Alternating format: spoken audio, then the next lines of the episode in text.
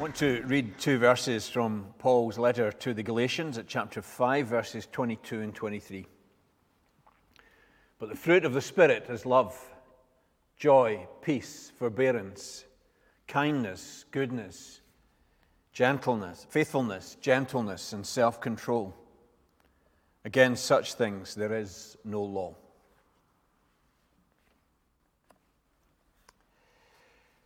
Jesus is the reason for the season. Put Christ back into Christmas. Yeah, I, I know it's only me, but these are the kind of slogans, just examples of slogans that have been used by Christians to counter the trend in society that each Christmas we, we forget what's most important. Each Christmas, the focus seems to be on cards, on gifts, on parties, on food, on what we're drinking, and the reason for the season is forgotten. Christ is pushed out of Christmas. But hey, that's not just a failing of the world around us. Um, I think too often that's the case for church folk as well. Too often it's the gifts, the parties, the other events that take up our main effort and interest and attention and not the fact of God's great gift of a Savior come to us. But not only at Christmas, it's all too easy at all year round for us to lose a Jesus focus. Really. Ask yourself this How focused, how explicit has my experience of church been on our becoming more Christ like? How much emphasis have I put on becoming more like Jesus day by day? Now, I know, and I'm sure you know too, what's the correct answer to these. But only a casual glance is needed in the direction of the church today to see that while becoming more Christ like is something that we might say that we're about, when it comes to living that out, when it comes to putting that into practice, we've not done so well. It's a criticism that I, we hear from time to time from folks in, in society beyond the church saying things like, Well, you know, I really like Jesus. I can get interested in Jesus. It's the church I don't like. Now, I think sometimes people say that just as a way of, of pushing it to the side. They, they're saying they like the Jesus that, that they think exists as opposed to the Jesus of the gospel. But sometimes there's substance. It's, it's something that people say, and, and in this case, there's no smoke without a fire. There's some substance to the fact that somehow we have not portrayed, shown the way and the love of Christ to the world around us. And part of the reason for that, part of the problem, is that too few of us explicitly acknowledge and focus and work at becoming more Jesus like day by day. For most days, we might go to bed at night thinking we've had a good day, if we've been happy, that we've had a conversation with family members or friends, we've maybe enjoyed a meal, maybe the sun was shining when we were taking the dogs for a walk, or, or whatever. Maybe we've gone through a day at work without being too stressed. Oh, it's been fine, it's been a good day. And so that happens the next day or the day after that. And where then has our Christian growth gone? Aim at nothing, and that's exactly what you hit. So, unless we aim to grow in Christ likeness, unless we choose to work at becoming more like Jesus, then it won't happen. It doesn't happen. And that's what's affected, that's what's infected so much of the church's impact, the church's witness in the world around us. We've not grown the life of Christ sufficiently that that's what the world sees in us. And in this time of lockdown, of challenges right, left, and center, this time when there's been threats to and questioning of our lifestyle in the Western world, I'm convinced that one of the best gifts that the church can give to the world is to show a more Jesus way, to live more fruitfully for Jesus. A lot of people's assumed certainties, a lot of people's taken for granted are under threat. And people don't need some quick, facile solution about a new way of life. They don't need us to simply shout at them, Jesus is the answer, when they're not quite sure what is the question. They need the church to show something of a different way of being, show something of a different lifestyle, show something of an alternative, a Jesus way of life and living. Now, that's one reason why we're spending these Sundays looking at the nine fruit of the Spirit that Paul mentions in Galatians 5 in the verses that I read a few moments ago. And notice in the verse 22, Paul says fruit of the Spirit. He doesn't say fruits of the Spirit. He doesn't think it's okay for us to have some of the fruits and not others. He doesn't think it's okay for us to have some gentleness, to have some faithfulness, a wee bit of kindness, and well, that's our orchard full enough or busy enough. No, he's saying that if the life of Christ grows in, as if the Holy Spirit is bringing the work and the ways of Jesus into fruition in our lives, we will see all nine flavors. We will see all nine of these different fruit growing together. Now, we said last Sunday that if someone's a Christian, then they have the Holy Spirit with them. That's the gospel promise. We, we believe, we turn to God, we receive the Spirit. There are no Christians who do not have the Holy Spirit. There are no people with the Holy Spirit who are not Christians. It's the Spirit of Christ who is given to us and given to all Christians. And one of the ways that we know that someone is a Christian and we know that we are Christians, that we know that the Spirit is with us, is when the fruit of the Spirit grows.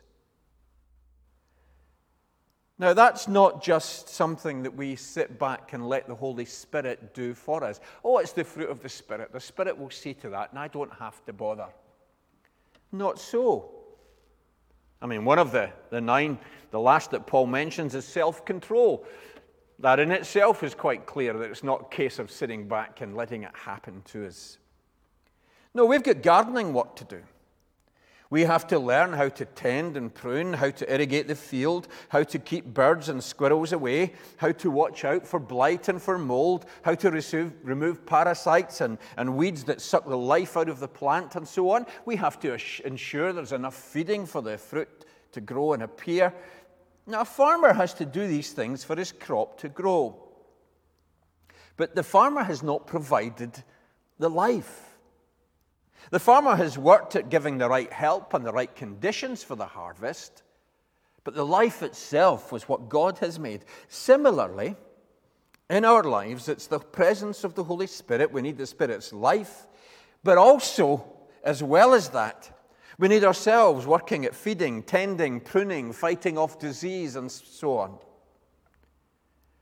Not so that we become better at love, joy, peace, and so on for their own sake, but so that we can grow in becoming more like Jesus. For that is what every Christian is called to be and to become more like Jesus. So, we started the series on the fruit of the Spirit last week, looking at love, the first on the list, and today we turn to joy. Now, that's not a word that many people beyond church associate with us. Maybe that's due to Christianity being portrayed as a, a list of don't do's. Don't do this, don't do that, give up such and such. Or maybe it's because our style of things is or is seen as being dull. Or maybe it's because we don't give the impression ourselves that we have a good time in and with church. And that, like everyone else, we just need to put that stuff to the side to go on out and truly enjoy ourselves. Now, last week I was saying that we should learn to love one another, not just because it's a command, a basic command of the gospel, a command of Jesus, but also because love is who God is. And in a similar way, joy is not something that we should just simply be commanded to do, but joy is something that is the natural response to seeing God at work, to God's salvation being given to us and coming among us. Let's take Luke's gospel as an instance, as an example here. Luke's gospel begins with, with joy at, the angel's announcements about the birth of John the Baptist and then the birth of Jesus. John, while still in his mother Elizabeth's womb, leaps for joy when Mary, who by this time is carrying Jesus, comes into the same room. There is joy in the Mary's song of response, the passage we call the Magnificat. And then right through to the shepherd's praise after they've been to visit the Messiah. Joy, joy, joy all over the story. God is on the march, God is on the move. And then joy is the clear individual and social response that is marked out when Jesus announces in the synagogue in Nazareth who he is and what he's about. He quotes from Isaiah chapter 61. And in Isaiah 61, we're told that that announcement of God's servant at work is a cause for joy. And we have that passage then in Luke chapter 4. And then further on, Luke chapter 10, when the disciples are first sent out to do Jesus' work, sent out in mission, they come back, we're told, full of joy. Verse 17 of chapter 10, because they were joining with, they were collaborating in the Messiah's work. God's on the march, God's on the move, God's doing things. And the response? Joy. Joy again was underlined in the three parables about the lost in Luke chapter 15. Joy not just experienced on earth, but also, verses 7 and 10, in the heavenlies as well. Salvation found through the Messiah's ministry is a source of joy on earth and in heaven. And then, of course, joy is where Luke's gospel finishes. Because joy is so present after the resurrection, but we're even told chapter 24 at verse 41 that the disciples weren't very sure at first if they could believe Jesus because of joy. They were, they were saying, This is too good to be true. Joy remained, verse 53 of that chapter 24. Joy remained after Jesus' ascension because although Jesus had gone, the work was going on and the promise of the Holy Spirit was being made real. And so Luke took the story on too when he wrote a, a, second volume, the book that we know as the Acts of the Apostles. And again, from the earliest experience of the first church in Acts chapter 2, and through the mission going out across um, Jerusalem and Samaria and then throughout the Roman Empire, joy, joy, joy is the outcome of seeing God at work. And so, as the gospel was shared, as God's salvation was enjoyed by others, joy flowed. Now, I want to turn um, to the Apostle Paul's writing, one of his later letters to the church in Philippi. And Janice is going to read from us from Philippians chapter 1. Philippians chapter 1, verses 12 to 26. Now I want you to know, brothers and sisters, that what has happened to me has actually served to advance the gospel. As a result, it has become clear throughout the whole palace guard and to everyone else that I am in chains for Christ. And because of my chains, most of the brothers and sisters have become confident in the Lord and dare all the more to proclaim the gospel without fear. It is true that some preach Christ out of envy and rivalry, but others out of goodwill. The latter do so out of love, knowing that I am put here for the defense of the gospel. The former preach Christ out of selfish ambition, not sincerely, supposing that they can stir up trouble for me while I am in chains. But what does it matter? The important thing is that in every way, whether from false motives or true, Christ is preached, and because of this I rejoice. Yes, and I will continue to rejoice, for I know that through your prayers and God's provision of the Spirit of Jesus Christ, what has happened to me will turn out for my deliverance. I eagerly expect and hope that I will in no way be ashamed, but will have sufficient courage so that now, as always, Christ will be exalted in my body, whether by life or death. For to me, to live is Christ, and to die is gain. If I am to go on living in the body, This will mean fruitful labour for me. Yet what shall I choose? I do not know. I am torn between the two. I desire to depart and be with Christ, which is better by far, but it is more necessary for you that I remain in the body. Convinced of this, I know that I will remain and I will continue with all of you for your progress and joy in the faith, so that through my being with you again, your boasting in Christ Jesus will abound on account of me. Amen. I want to highlight two things um, from that passage that Janice has just read. Firstly, I want to say that joy is not necessarily just tied up with the circumstances in which we find ourselves. Paul is talking about joy in these verses, but at the same time, he tells us where he is. He's uh, in chains, verse 13. He's in prison. That is, he's not describing his joy or why the Philippian church is to be joyful because everything is going well for them on the surface. Here is a missionary, here is an evangelist shut up in confinement. It's a bit like a concert pianist being asked to, to play um, to a, a, an audience with his hands tied behind his back. How can I do it? I'm being, I'm being held back, I'm being restricted here. But Paul is joyful because gospel ministry is continuing. Brothers and sisters are speaking out and, and, and sharing faith. But that is, Paul sees his own life not just about himself, but in the bigger context of God's work in the world. For I know that through your prayers, he says, verse 19, and God's provision of the Spirit of Jesus Christ, what has happened to me will turn out for my deliverance. I eagerly expect and hope that I will in no way be ashamed. See his enthusiasm? God's at work, God's purposes, and even if I'm in jail just now, it's going to work out somehow. I know not how yet. You see, it's not all about Paul.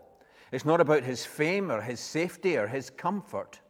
The source of joy, and we saw that in this Luke's gospel, the source of joy is not in the personal circumstances, but in God's mission, God's salvation growing. So the shepherds who'd been out in the field, greeted by the angels and given the news of joy, went down and saw the, the newborn Jesus. And when they returned, we're told in chapter 2 of Luke at verse 20, they were praising God. They were joyful. Aye, but they were still shepherds. They still had the rest of the night's work to do and tomorrow's work. It wasn't joy because suddenly they'd become magistrates and everything was working out brilliantly well for them. They were going back to the same thing. But God had put that in a wider, bigger context that, made, that said even this same thing is going to be different because the Messiah is here. Now, this is not to say that Christians should be such oddities that we have to be seen to be happy no matter what goes on. A friend of mine, a number of years ago, and it was so many years ago, in fact, that uh, it was in the days when you, were, you could stand at uh, football matches. And this friend of mine was standing on the terracing at Pittodrie watching a game between Aberdeen and Celtic. And he had a couple of um, badges. It was the 70s. There was these badges that people sometimes were wearing when they were Christians. He had a couple of these stickers on his jacket saying that he was a Christian. And um, somebody came up to him some point in the second half and said to my friend, Are you a Christian?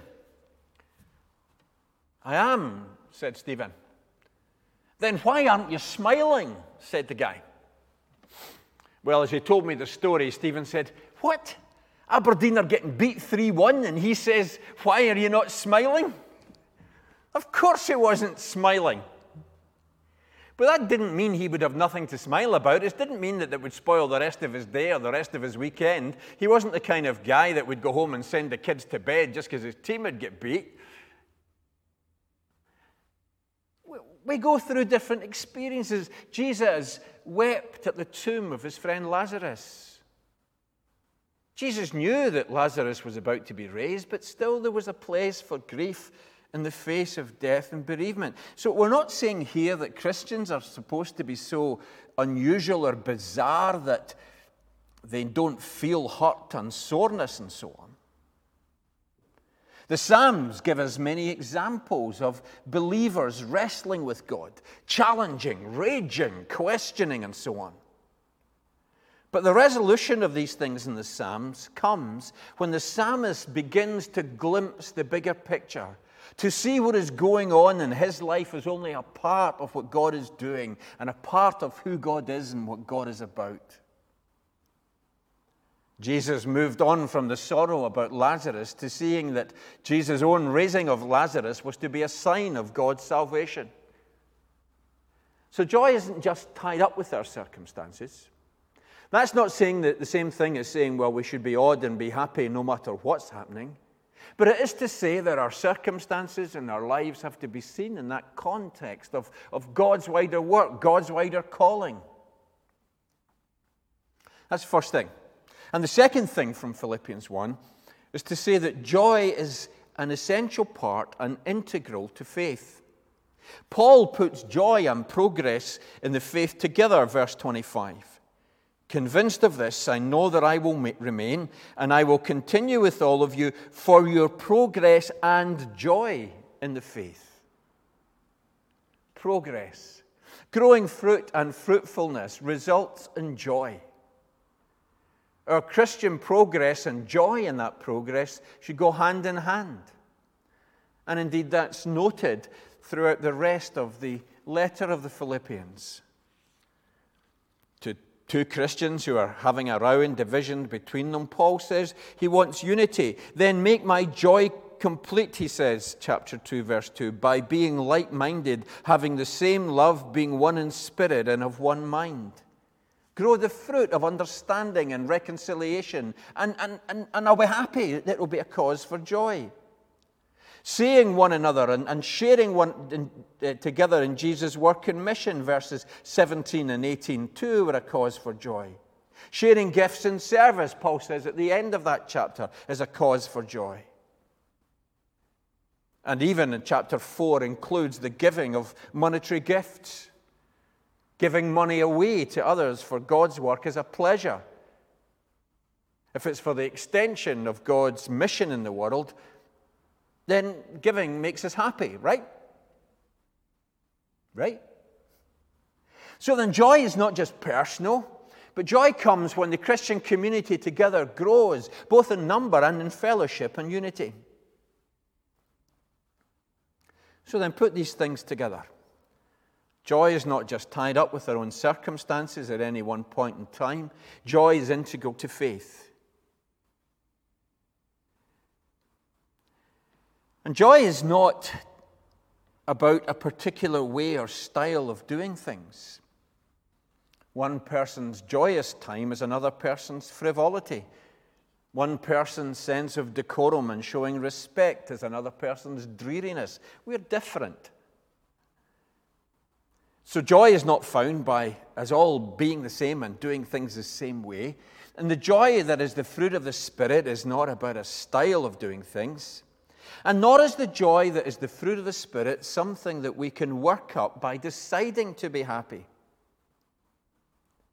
And yet, Paul does command the Philippians to be joyful. Verse 1 of chapter 3 Further, my brothers and sisters, rejoice in the Lord. Or at the beginning of chapter 4, with which I began the service, Rejoice in the Lord always. I will say it again rejoice. But notice the joy comes not by them saying, Right, I'm going to make myself, I'm going to make myself happy even if it kills me. The joy comes as they see who they are in Christ. Rejoice in the Lord always. Rejoice verse 1 of chapter 3, in the Lord. So that it's in Christ, in seeing who we are in Jesus, in seeing that Jesus has died and has risen, that Jesus is reigning for us, that the risen Jesus is interceding for us, seeing that the, the, the risen Jesus is preparing a place for us where we will experience God's eternity and all its fullness. It's through that identity and participation in Christ that we're given cause to joy. It is through our being touched by the hand of God, our readiness to see what God's doing in the world and commit ourselves to that, that joy comes. Joy comes from the experience of salvation, the privilege of being a son or daughter of the living God and being part of his work in the world. And we need to remind ourselves of these great gospel truths taught in the scriptures. But also then to involve ourselves, commit ourselves to our taking part, our participation in that gospel work in our place and in our time.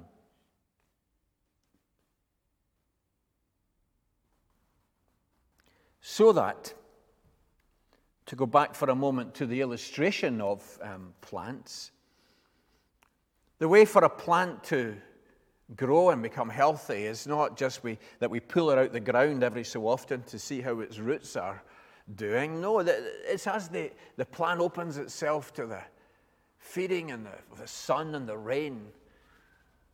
And in the same way, we do not make ourselves joyful. The way to joy is not looking inside us and trying to make ourselves different, looking underneath. It's looking up and beyond to the God who has chosen us, the God who has called us, the God who is at work in our lives. And it's the focusing on that that we have to make a priority day by day. Not such that we don't do anything else, but to make sure that in doing everything else, part of that focus for each and every one of us is that daily growth in Christ.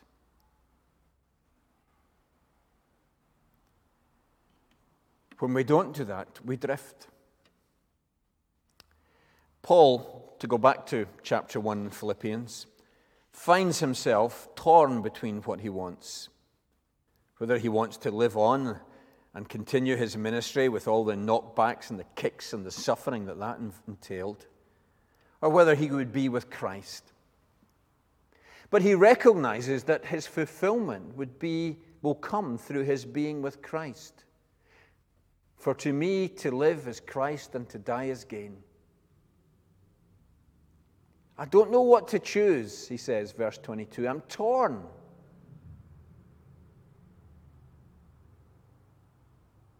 But I want to be, most of all, in and with Christ, he says, verse 26. Do we believe that the Jesus who says, Follow me, is a Jesus who wants the best for us? Do we believe that the Jesus who said that daily we had to take up our cross and follow is not some sadistic taskmaster, but one who deeply loves us and wants not only what is good for us, but wants us to enjoy that as well? Do you believe that's who he is? For it's in trusting and in following such a Jesus. It's in finding ourselves in the care and the embrace of such a Savior that means that we don't even have to tell ourselves to be joyful. Joy comes when we know that that's whose we are, when we know that that's who G- the Jesus is who calls us, when we know that we are given that place and that privilege of being with Him and sharing in His work in the world, even in the times when it doesn't mean the circumstances are right and dead easy, even in the times when there's challenges, joy comes because we're part of a bigger picture. And as like the healthy plant, we, we reach out before the sun and the rain, reach out before the truths of the gospel and drink them in. So we flourish. And to flourish means flourishing joyfully. Let us pray.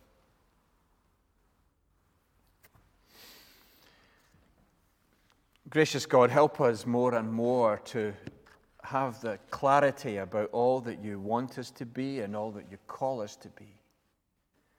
Forgive us for the times when we've not shown Jesus clearly and faithfully to the folks around us, including the times when we've let our picture, our, our understanding of you slip, and we've not been filled with joy. Through your spirit, spirit, Lord. Grow joy in us. Help us to work at the growing of joy in us as we see who we are and whose we are in Christ. Most of all, Lord, might we do that, that we bring you glory. Amen.